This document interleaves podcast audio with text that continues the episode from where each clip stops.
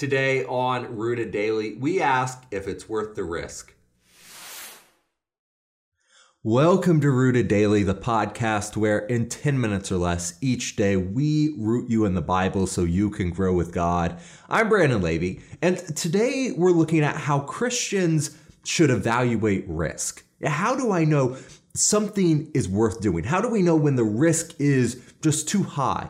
And before we answer those questions, though, I want to read one of the parables that Jesus gave us about the rich fool and his barns. And the parable, as it's recorded in Luke chapter 12, says, The ground of a certain rich man yielded an abundant harvest. And he thought to himself, What shall I do? I have no place to store my crops. And then he said, This is what I'll do. I will tear down my barns and build bigger ones. And there I will store my surplus grain. And I'll say to myself, You have plenty of grain laid up for many years. Take life easy, eat, drink, and be merry.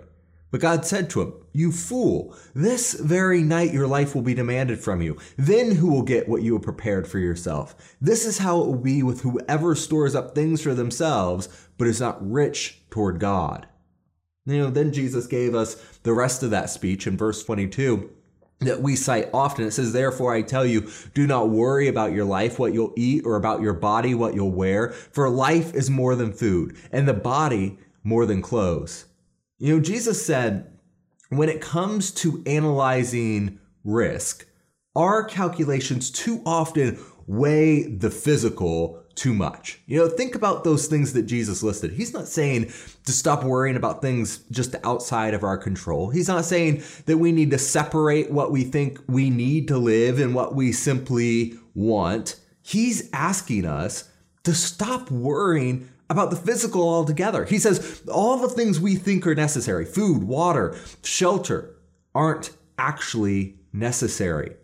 The rich man, by building his barns, he wasn't really doing anything out of the ordinary. It sounds like something that would be taught in a typical personal finance course. When he had a surplus, he wanted to save it for a, rainy day. And that would ordinarily give him a gold star in the world.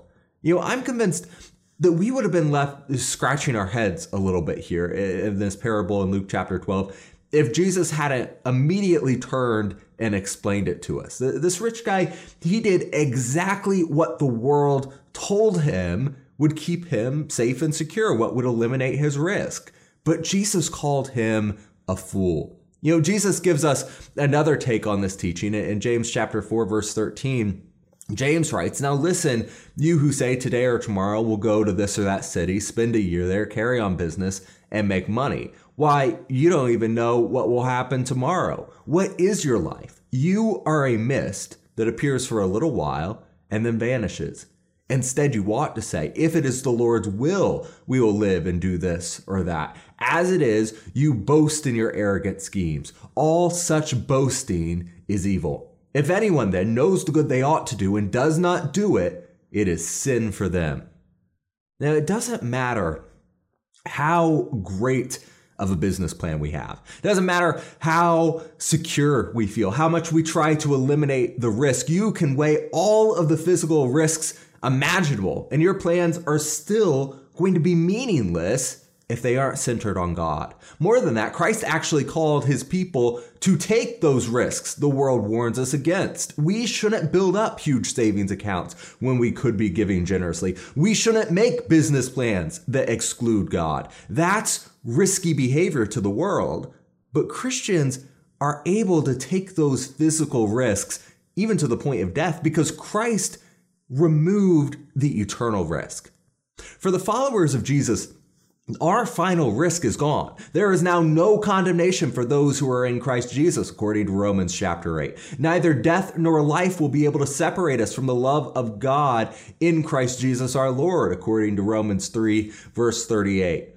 Some of you they will put to death, but not a hair of your head will perish, Jesus said in Luke chapter 21. And in John chapter 11, whoever believes in Christ, though he die, yet he lives. We can build as many barns as we want. We can have as many business plans as we want. We can go to this or that city, spend some time there, and try to make money. Everything the world tells us we should do. We can avoid all the, the physical risks of poverty, but that doesn't mean anything for our eternal future. It, only Christ can remove the eternal risk of death.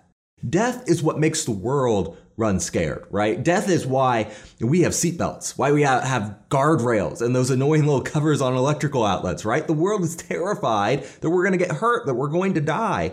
And so those who don't know Christ have to spend every waking hour trying to control the risk of death. We lock our doors at night so people don't break in and hurt us. We eat plants like kale to prevent a heart attack, all because we want to try to kick death a little farther down the road. Now, clearly, I'm not filming an episode of Rooted Daily to condemn childproof covers on outlets and seatbelts. I, I would spend an episode talking about how much I dislike kale, but that's for another day. But God wants us to take care of ourselves, sure. And he wants us to do that within reason. We are his servants, and he needs workers who are physically prepared for the work we're called to. After the parable, he said not to worry about food, water, and shelter, but clearly, the early Christians took care of one another so they had those physical needs. But we are warned that no matter how much we reduce our risk of imminent death, those physical steps will never give us a guarantee that we'll live even another breath. For absolute safety, all of our efforts might ease our minds, but they do very little to actually protect us. You know, just from experience, we know that we have no guarantee to live. The people who do everything right, they don't take risks, they wear their seatbelt, they eat their kale, they still get sick or hurt or die. You know, sometimes they get a, a few more years than the rest of us, but not always. You know, the safety they thought they had was an illusion. You know, the Bible makes it even worse. Paul said in Acts 14 22, we must go through many hardships to enter the kingdom of God. Meaning, it is normal to suffer. It is normal to die. Until the Lord returns, death will continue. There's no way to prevent the risk of death. Eventually, we will succumb to it. Christ sets us free from that fear and that reality when the threat of death becomes just a door to paradise. This constant need to be safe and to avoid risk that starts to ease. Of course, it doesn't go away completely. Jesus doesn't want us to be completely ignorant of, of physical risks. He doesn't want us uh, walking in front of buses because we're not afraid of death, but he does want us to respond to the threat of death differently. When a Christian says from the heart, to live is Christ and to die is gain, we are truly enabled to live the life God designed us for. We're, we're no longer afraid to take risks to glorify Him. By taking away the threat of eternal death and, and the fear that comes with it, Jesus, He unleashed an assembly, a group of radical, loving risk takers. Jesus told us in Luke 21 you will be betrayed even by parents and brothers and sisters, relatives and friends, and they will put some of you to death. Everyone will hate you because of me but not a hair of your head will perish. Stand firm, and you will win life. Some of us might die physically because we live for Christ and take the risks that correspond with that. But because of Christ, we will not perish. When we stand firm, we will win life. We are soldiers for Christ and we are in a war zone. You know, sometimes I think we convince ourselves that we're in the reserves, you know, sitting on the sidelines, letting other people do the fighting. Jesus never gave us that option. We are in the center of the battlefield, which means we might die. Some of us will, not everyone. It's risky though. Christ calls us to take those risks for his kingdom. And almost every tenet of our culture says the opposite maximize comfort and security. Now, not in heaven. You know, Christ proposes the opposite though. He says, in Luke 12, 4, not to be afraid of those who kill the body and after that can do no more. Live for Christ, take risks, and death risks, even. Don't be afraid of those. Jesus concludes his teaching after the parable of the rich fool with this Do not be afraid, little flock, for your Father has been pleased to give you the kingdom. Sell your possessions and give to the poor. Provide purses for yourselves that will not wear out, a treasure in heaven that will never fail, where no thief comes near and no moth destroys. For where your treasure is, there your heart will be also. Be dressed ready for service and keep your lamps burning like servants waiting for their master to return from a wedding banquet, so that when he comes and knocks, they can immediately open the door for him. Watch for the risks that Christ is calling you to take and then take them fearlessly. Keep your treasure in heaven, and you have nothing to fear. That'll do it for this episode of Rooted Daily. And I'm looking forward to sitting down and talking with you next time.